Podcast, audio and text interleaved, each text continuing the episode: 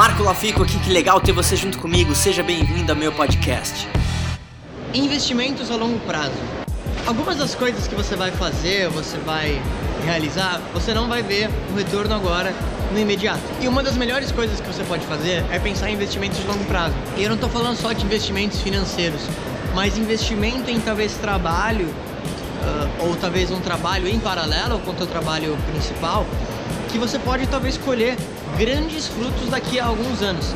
Eu sempre falo, você tem que procurar coisas que, pensando num trabalho que você pode desenvolver pensar a longo prazo, que te dão oportunidade de crescimento. E investimentos a longo prazo, principalmente pensando no financeiro, o brasileiro já ele não tem muito a cultura de, de realizar investimentos. Então, eu uma vez estava vendo um vídeo de um cara chamado Jim Rohn e ele falava o seguinte: o tema do vídeo era o que uma criança deveria fazer com um dólar. E a ideia dele era o seguinte: 70% desse um dólar você deveria usar para pagar suas coisas, teu dia a dia, comida, alimentação. Vamos pensar talvez mil dólares para ficar mais fácil a conta. 700 dólares você vai usar para essas coisas: comida, alimentação, viver bem. 10% desse dinheiro, né, desses 100%, você vai doar. Marco, mas e quando estiver ganhando 100 mil dólares? 10% desse dinheiro você vai doar. Por N motivos. Primeiro, que isso te coloca num pensamento de abundância, é uma forma de você dar de volta pro universo, enfim, N coisas. 10% desse dinheiro você vai investir. E é sobre isso que eu quero falar com você agora. Principalmente se você mora no Brasil, uma das coisas mais importantes e inteligentes que você pode fazer é colocar esse dinheiro, talvez, num investimento a longo prazo, onde você vai literalmente esquecer aquilo. Você vai colocar esses 10% todos os meses e você ficaria espantado pensando em juros compostos de o quão absurdo esses 10% juntados durante anos e anos e anos podem gerar para você. Literalmente, se você quer ser um milionário, posso te falar um negócio? Você pode ganhar mais dinheiro sim, mas se você, mesmo com não tanto dinheiro, juntar um pouquinho e colocar isso guardado, você realmente pode se tornar um milionário daqui a 20, 30 anos com o poder dos juros compostos e de um belo investimento. Isso não é brincadeira, isso é um fato, é numérico. E outros 10% desse dinheiro que você pode pegar, você vai guardar ele para você. Você não vai necessariamente gastar ele e não investir.